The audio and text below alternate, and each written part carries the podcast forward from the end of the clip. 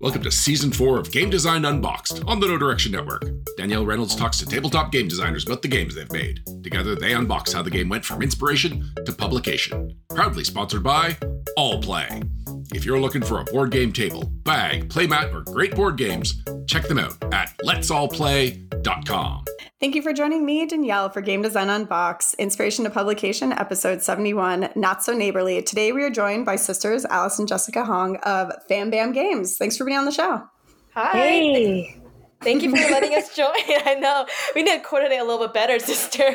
yeah. so cute. I love it so much. Well, yeah, no, thank you for being on the show. It was fun meeting you both in person at GAMA and continuing to see you pop up. So excited to talk about your game. But for anyone who doesn't know the two of you, mind telling your origin story of how you got into games?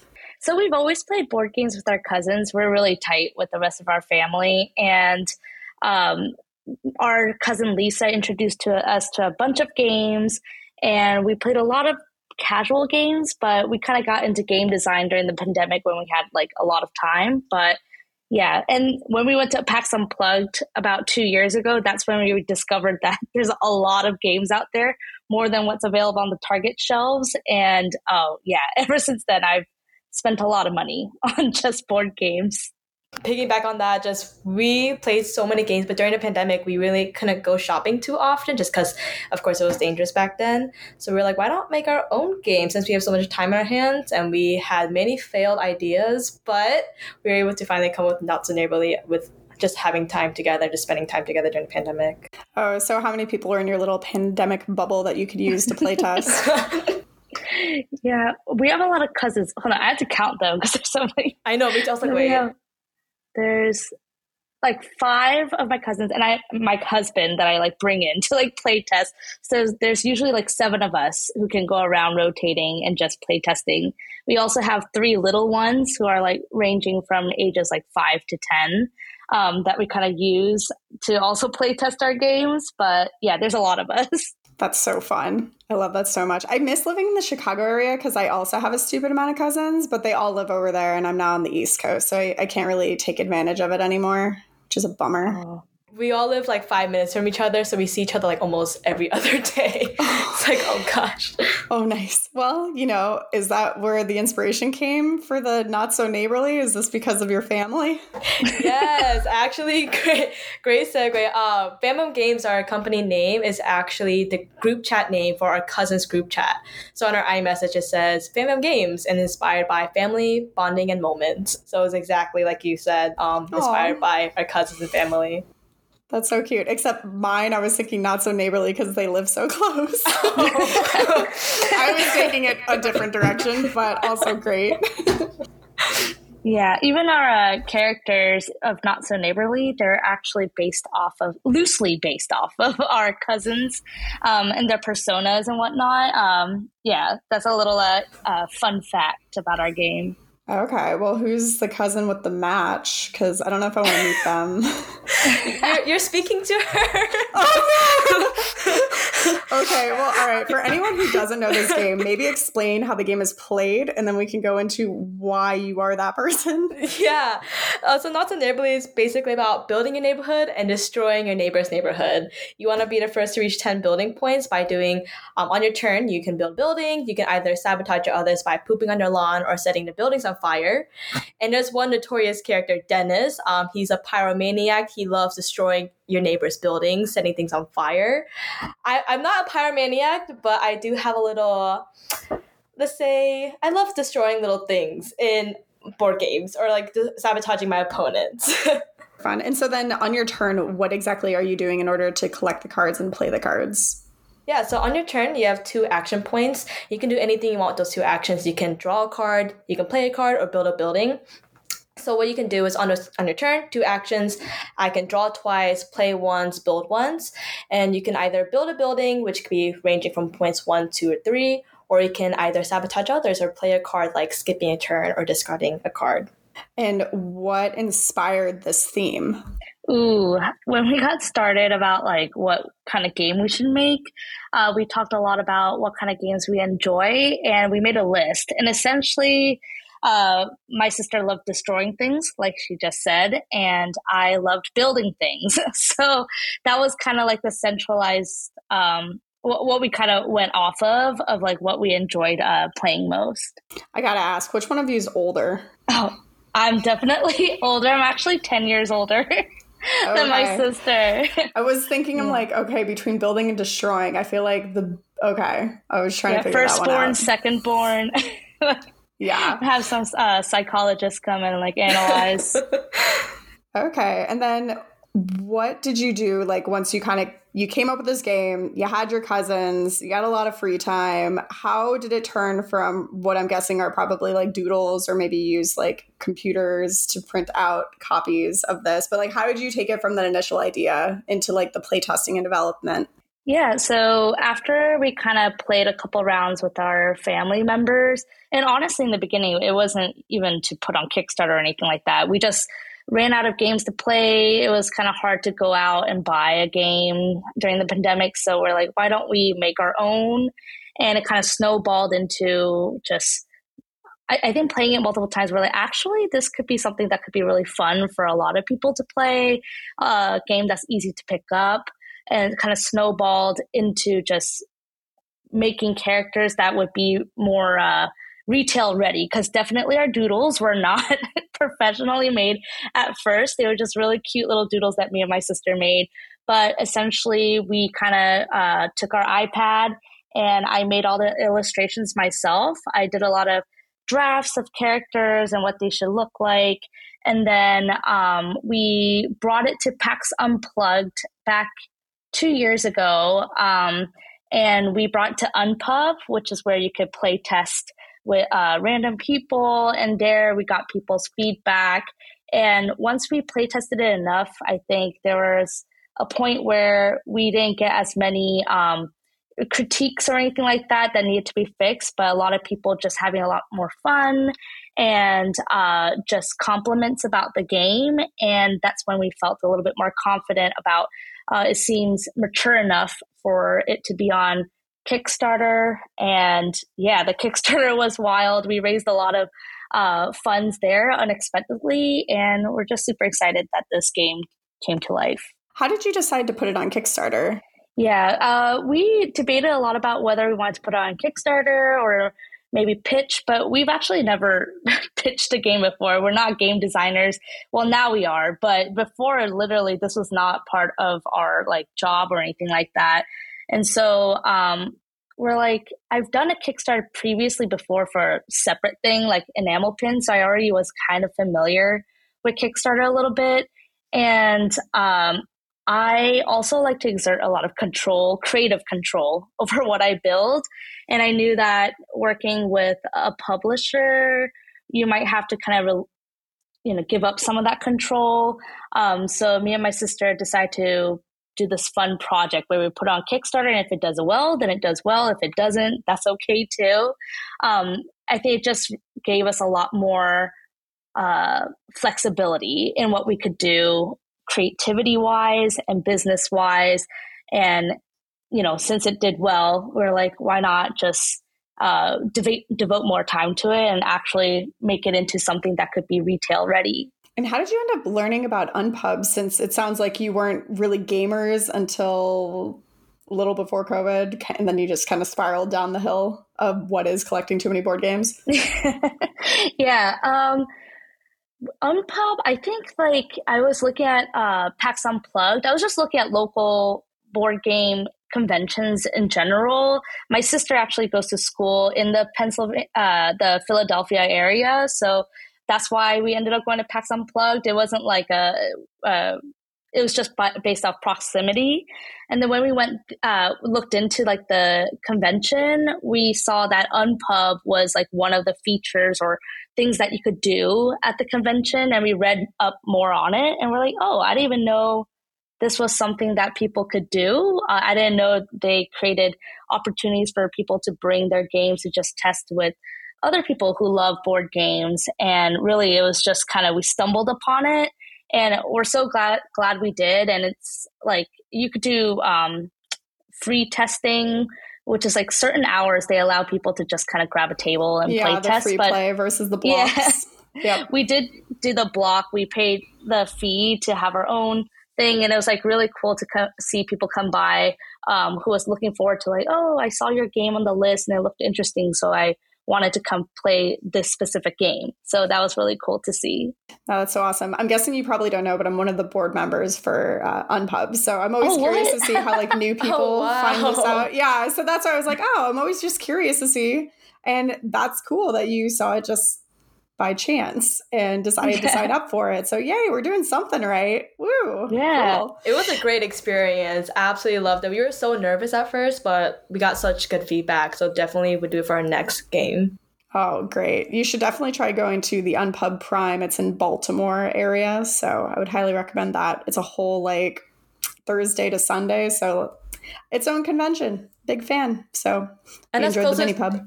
That's closer to us too, so that's perfect. Oh, yay. Well, sweet. Um, so then, okay, you have created this game. What made you decide that 10 points ends the game?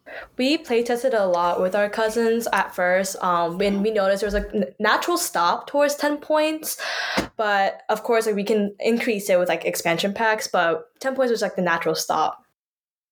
Also, um, because we knew our game was geared towards uh, ages seven and up, um, we wanted to make it easy for kids to be able to add up the points as well. Yeah. And I feel like most kids know how to add up to 10. Um, that's why we kept the point system and the end of the game really easy to remember. It's a 10 points. Uh, the ga- the points on the building cards are only from 1, 2 and 3, so it's easy to like add up those points. Um, just wanted to make it very simple for people to understand how to reach the game and uh, what scores they have. And you have a few cards that like specially combo to give additional points, right?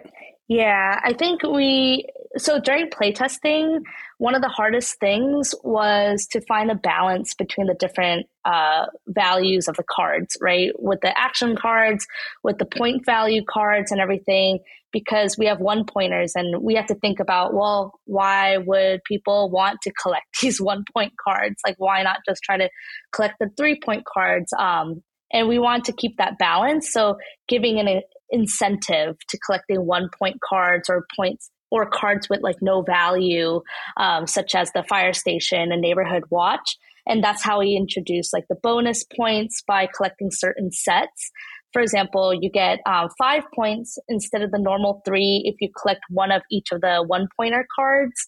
And you get three points instead of zero points when you collect both the fire station and the uh, neighborhood watch pair. Um, and that just encourages people to use their action cards, such as fire, crime, or uh, demolish to certain cards, even like a one pointer, because that'll kind of affect like the bonus points that that person might have. So really trying to create um, create value for each of the cards, every one of them, even the one pointers uh, in our deck, and make it really fun for our customers. That's awesome. And how did you come up with the different attacks? Because you have crime, fire, demolish, and of course, petty neighbor. Yeah, so I, we looked up like common neighbor um, complaints and things oh like God, that. No. Did you really? That's amazing. Yeah. So we're like, what do people complain about? And you know, on our own personal like grievances of like what our neighbors do. You know, people don't pick up after their dogs after they poop. You know, and so that came up with the um, crime card. It's like a petty crime. They're leaving poop on your lawn. Um, you know, arson, that that's a little less of a joke, but oh, people yeah. commit arson. Um, and you know you have nosy neighbors who like to get up in your business so just kind of relying on uh, different things that uh, people might experience if you have neighbors at one point um, that's what inspired the attacks I'm hoping that that never happened to either of you. Like, you don't have any crazy neighbors that you base any of the characters off of. Not oh, from oh, my no. experience. like maybe like the dog poop, but definitely not arson. Yeah, thankfully. okay, well that's good. And then you have a card that's like it's getting serious card that's shuffled in. Mind explaining that one? Yeah, exciting serious.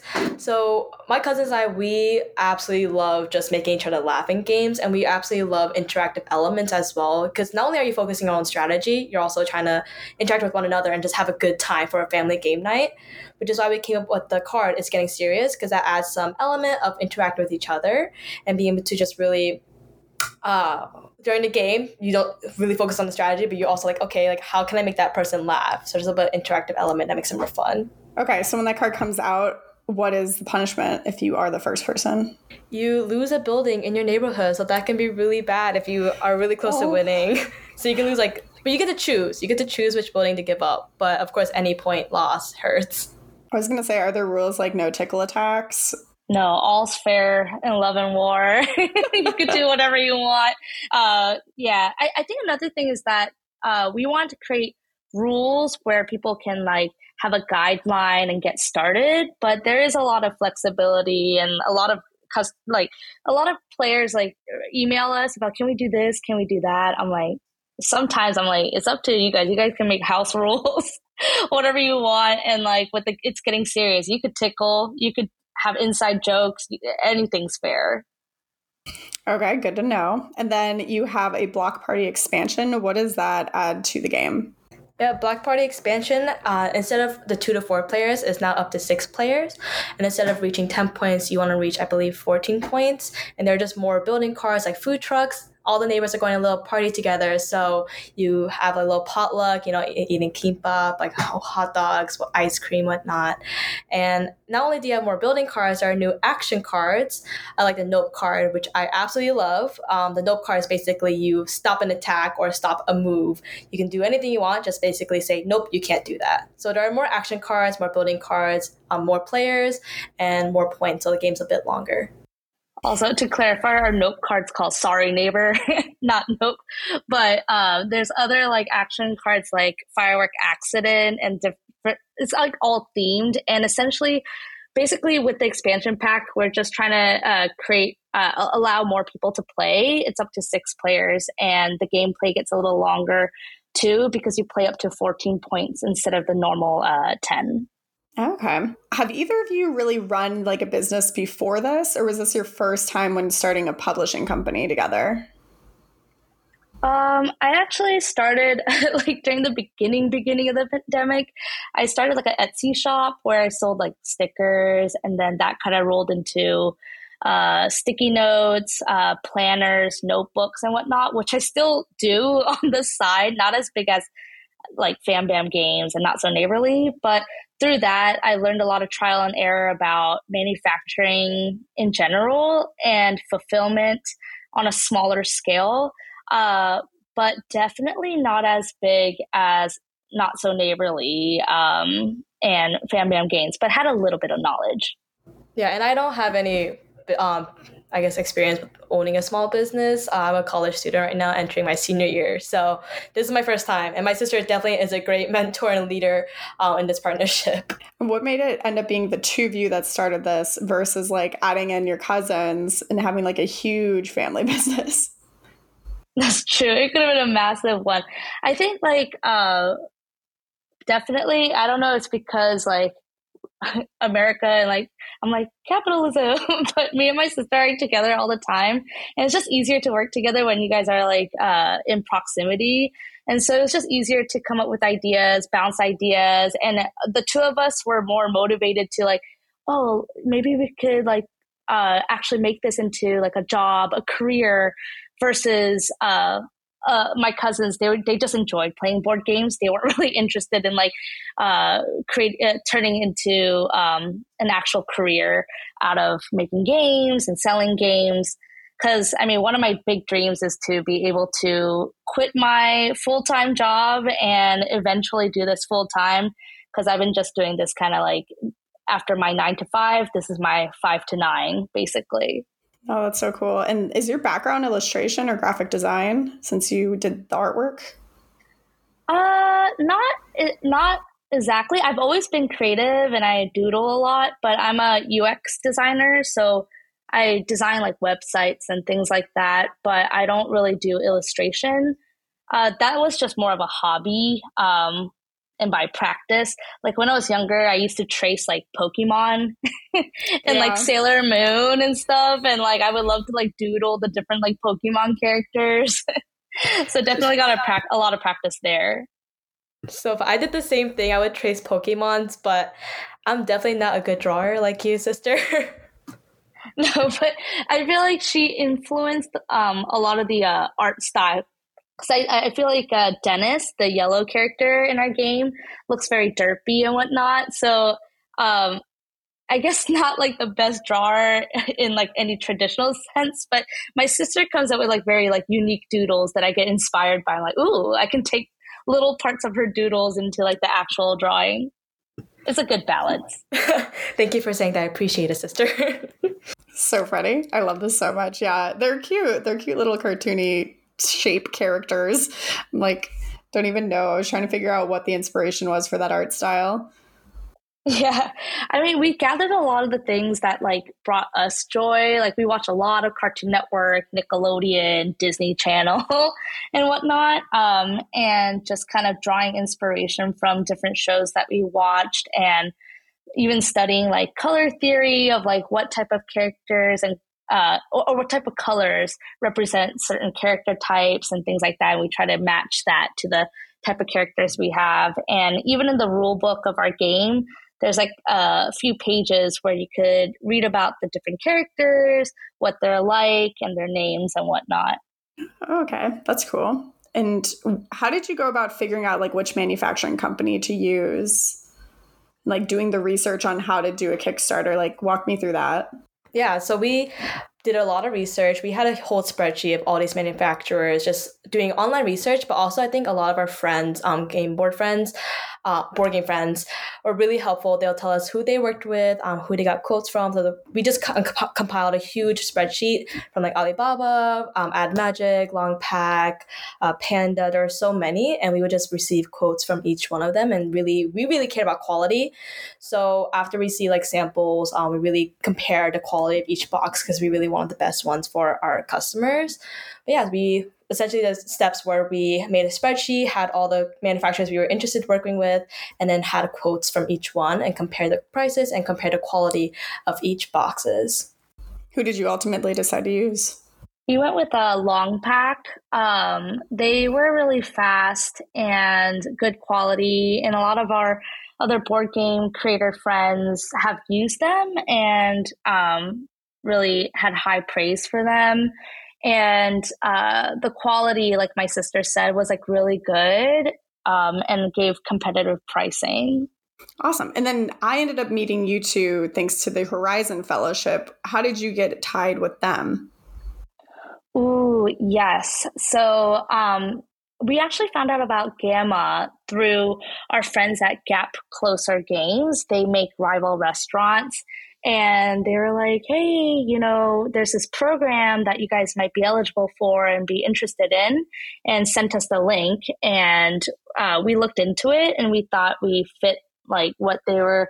Um, what the program was for. And essentially, uh, for those who don't know who are listening, Horizons Fellowship essentially is a fellowship for um, any underrepresented uh, people within the board game industry to be paired up with a mentor who might have more experience within the board game industry to learn about anything really. You could ask any questions, and you also get like grants where you could use towards like your small business and board game design, and also um, uh, have uh, some of the expenses paid for GAMA Expo, which is a trade show for board game uh, publishers and designers alike.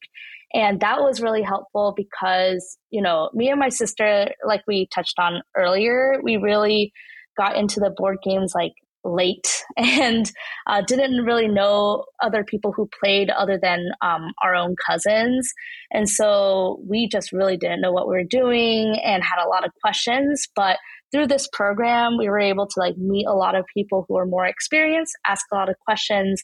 And um, the board game industry, everyone is so nice, so humble they are not going to gatekeep. Um, and that's why a lot of them pay it forward, and we want to pay it forward too. So uh, answer any questions. But yeah, that program really helped us get connected to a lot of people in the industry and answer a lot of questions about fulfillment or the whole process of uh, board game publishing. And how long did it take from the inspiration to the publication of your game? Ooh, actually, it was a lot faster than we thought. Uh, the game idea from conception, I would say, took about like three months to during the summer of the pandemic to just like come with a concept and then gameplay, like a basic gameplay. And then we kind of took a month to just refine that uh, gameplay, come up with like fun names, and then another month to come up with character designs, just drafting it up and uh, trying different like doodles and whatnot for the different characters. So, really, I think less than a year, we uh, came up with the game, did all the designs, got samples uh, printed from different manufacturers, and then uh, then we put on Kickstarter. And so, in total, from conception to publishing and getting it to our backers' hands, I think it took about a year and a half, two years, year and a half ish. Yeah. yeah, that sounds about right.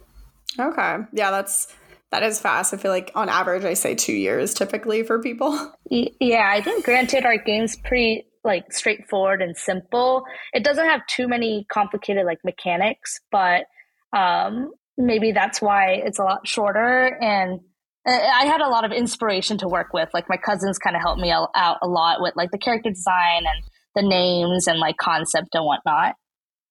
Oh, for sure. Also, cards is a lot quicker to manufacture. If you had heavy minis, that would have been a mess and take a lot longer. Ooh, yes. Exactly. Learning about all the different components and the mold cost and, and just learning about all the different fees that come with all the different type of components. Yeah.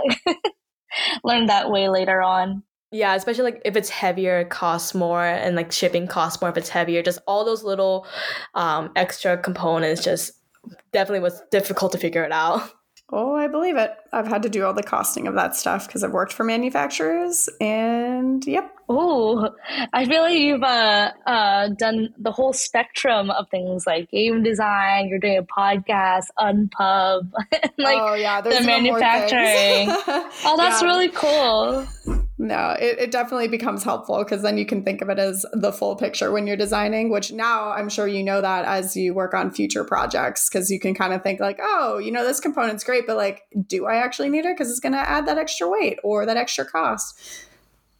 Exactly. exactly. Yeah, I think we're already thinking about our next game and just kind of thinking through stretch goals and accessories and components. Those are definitely things to think about because, like, whatever components you decide to put in there. Also affects like what type of um, tray is in your game to carry all your components and that might contribute to the weight. Like it's just domino effect of all these things that you have to think about when you're game designing.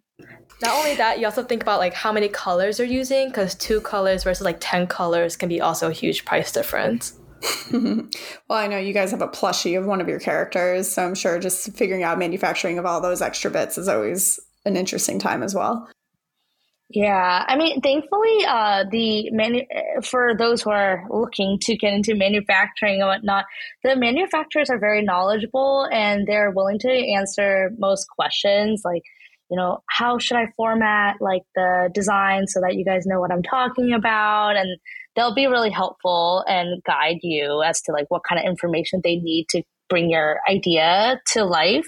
So when in doubt, like ask. Like for example, um, for our new game, we wanted an interesting box design, and so we told Longpack, "Oh, this is kind of like the concept that we're thinking. Like uh, we want to build it out this way." And they made a prototype in under a week and sent it to us. and that was really helpful to see. Is like, oh, okay, you guys brought this to life, uh, and you can partner with um, your manufacturers. So, okay, if we go through the entire process, but focusing more on the design than the business side, what was your favorite and least favorite part of your experience of this one design in particular? Um, for me, I can go first. Um, in terms of design, I really enjoyed coming up with like the theme and the name. I love a good theme. So I really enjoyed just coming up with the characters and the name for the game, uh, the different attack cards, um, the concept. But least favorite, um, it's hard to say because I love every part of design, every part of the creative process. I have a lot of fun, even like receiving critiques. Um, I think because you get to hear uh, people's response to your design. But I guess that could be the most like least favorite because you know it's hard to hear criticisms of like, oh, this doesn't work or that doesn't work, or um, it, it's a humbling experience, but definitely a necessary one. So maybe that plus it's um, aside from like receiving critiques, it's like I find it hard to like put yourself out there to strangers. like the social aspect of it is like really hard um, because you got to come out of the shadows of like designing your own game and now you got to emerge the game to like the public eye and that's always like nerve wracking i'm trying to think but i mean definitely my favorite part is coming up with the idea. I had so much fun just di- designing the prototype cards. I was becoming really creative a little too creative maybe um, with really random drawings. I think that was the, the best part. I'm trying to think of my least favorite part I mean, I'm not the main designer, and I don't, I haven't, I didn't illustrate the characters um, of the actual box, so I don't know. I can't really say what my least favorite part was, but definitely loved creating all the prototypes and having the initial drawings. Okay, cool. And then now that you've done this process as starting up your own publishing company and as designers, do you have any piece of like one piece of advice for each of you to anyone looking to either start their own publishing company or to create their first design? That is a very like heavy question because we learned so much. So I'm trying to compile like but I just want to say uh, you don't have to know everything to start something. We definitely didn't know what we were doing when we started something. And don't be afraid to ask questions. Um, if you can't find it on Google, you could definitely ask people through DMs on Instagram or something. You could definitely ask us if you have any questions, but definitely do your research. Um, don't be afraid to ask questions and don't be afraid to start if you feel like you don't know enough. Imposter syndrome is real, but everybody in the industry at least from the people that I talk to, don't know what we're doing. So it's okay. Just get started, ask questions, be curious, and just try. I love it. I think my I think piece of advice would be it's okay to have ups and downs. There will be a huge learning curve. I think it's okay that you you're not gonna be 100% all the time. You're not gonna be always so excited about your game 100% of the time. There will be days where you're, you're not as creative or you're not as passionate or you're not as um, excited, but that's completely normal. You cannot be 100% battery all the time. And I think that is my one piece of advice is to make sure you're well balanced that when you are down to take that break when you're up to keep grinding grinding through it. I think picking back what my sister said if you don't know that's completely okay. And just ask anyone will answer your questions. And i think just to remind yourself it's okay to have your ups and downs. That's that's what helps you increase and get better. I think that's great. Yeah i am completely in the same ballpark of just fake it till you make it. Yeah. try your best and pay it forward Exactly. Yeah. We definitely, if you don't know it, it's okay. I think we're all in the same boat. Um, we're all just faking it till we make it, really. All right. Well, then you did mention that you're starting to think of your next game. Is there anything that people should be looking out for? Any fun projects or conventions you're attending so they can get their hands on this game? Ooh, yes. So we will be at PAX Unplugged later this year, and um, we'll have a booth there. But we're planning on having a QR code um, and a preview of our next game, hopefully, um, at the convention. So definitely swing by our booth. We don't have the number yet, but swing by our booth to like learn about our new game. And also, if you haven't played Not So Neighborly, you could also come by for a demo and whatnot. But that's the one convention that we'll be at this year we've been just trying to balance my sister being a full time student and me being a, a full time employee somewhere. So uh, that's the one convention we're going to. Very cool. PAX Unplugged is still probably my favorite convention, especially because it's like at the end of the year. So everyone's like less stressed out and they're just like happy to be done with convention season. Same. I love PAX Unplugged. I don't know if it's because um, that was the first board game convention that we've been to. So it's a very special place in our hearts. But I think that's the only convention I've been to where I've actually had the time and enjoyed playing games. Uh, people actually play games there, and there's a huge PAX uh, library, and me and my sister played till like 1 a.m. Um, each night. And uh, plus philly has a lot of things to do outside of like board games.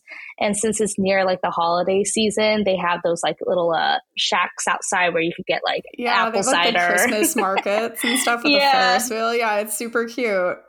Yeah so there's like many things you could do and they have pretty good food so yeah, I love using um, the holiday season as an excuse to buy more board games. It's like, oh, it's Christmas, you know, or it's holiday season. I could buy whatever I want and gift it to whoever I want. So it's like a little excuse for myself for shopping.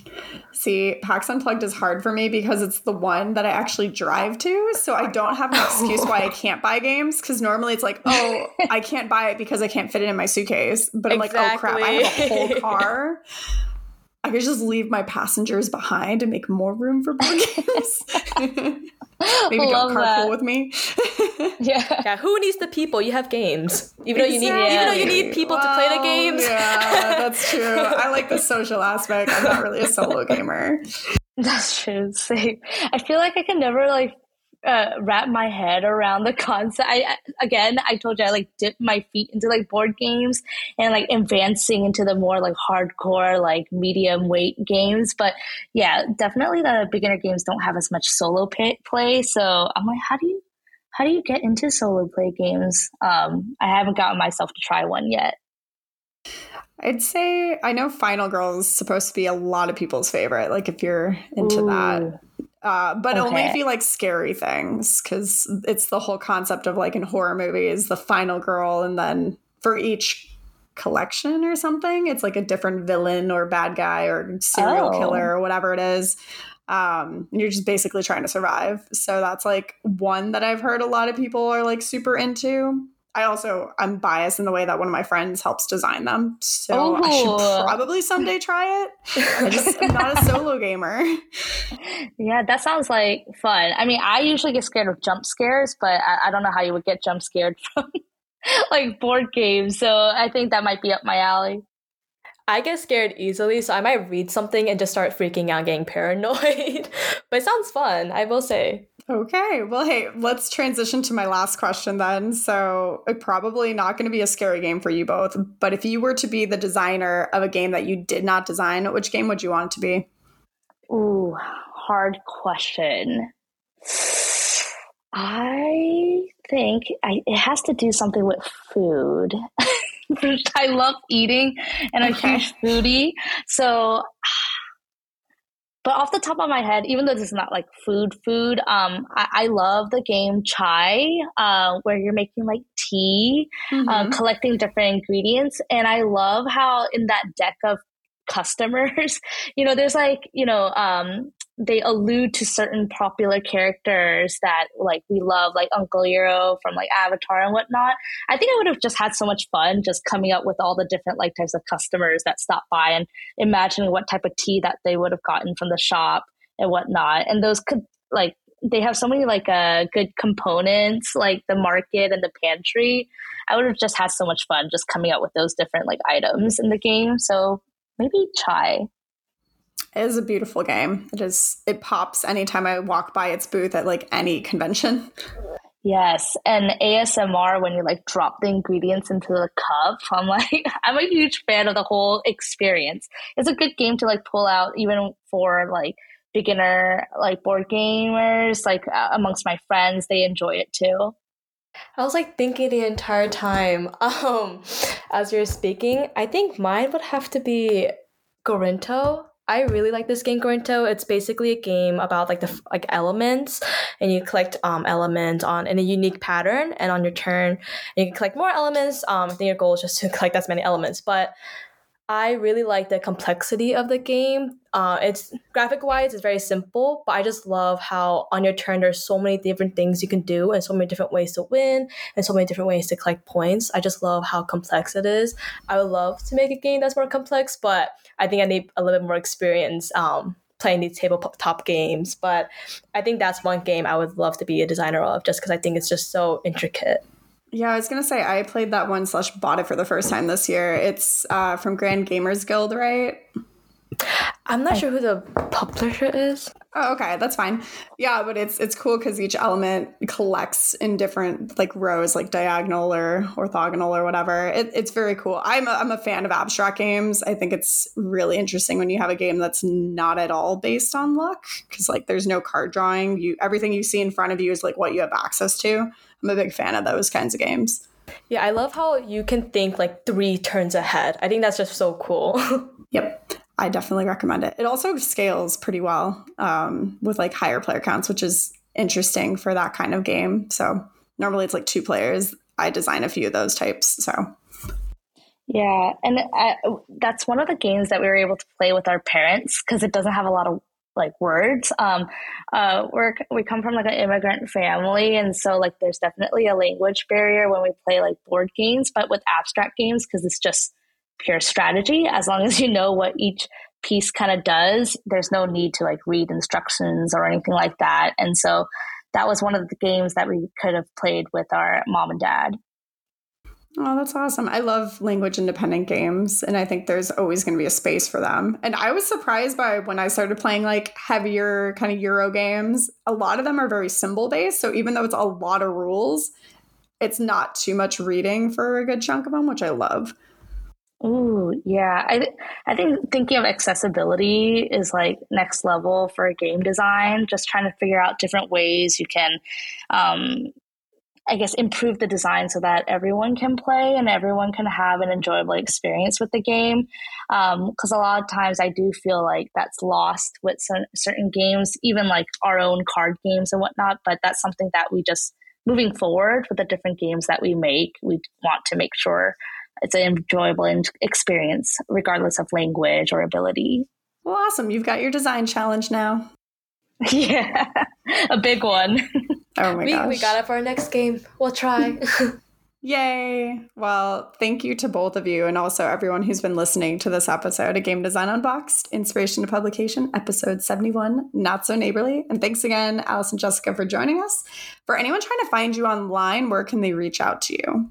Yeah, they can go to our site, www.fambam.games, and you can find some of our stuff there. You can also reach out to us through Instagram and TikTok at FamBam Games um, for both handles. Sweet. And then I'm your host, Danielle Reynolds. If you're trying to find me on social media, you can find me on Instagram, Blue Sky, and what, what I'm going to call it Twitter still under the username Token Gaymer, and that's G A Y M E R. But thanks again for you both being on the show. It's been great, like knocking into you at conventions, and I'll see you at PAX Unplugged. Yes, thanks for having us. Thank you oh, for sure. Thank you for joining Danielle for another episode of Game Design Unboxed, Inspiration to Publication. If you'd like to hear more great gaming podcasts, check out NoDirectionPodcast.com. And if you're looking for a great board game, bag, playmat, or gaming table, check out All Play at letsallplay.com. Join us next time.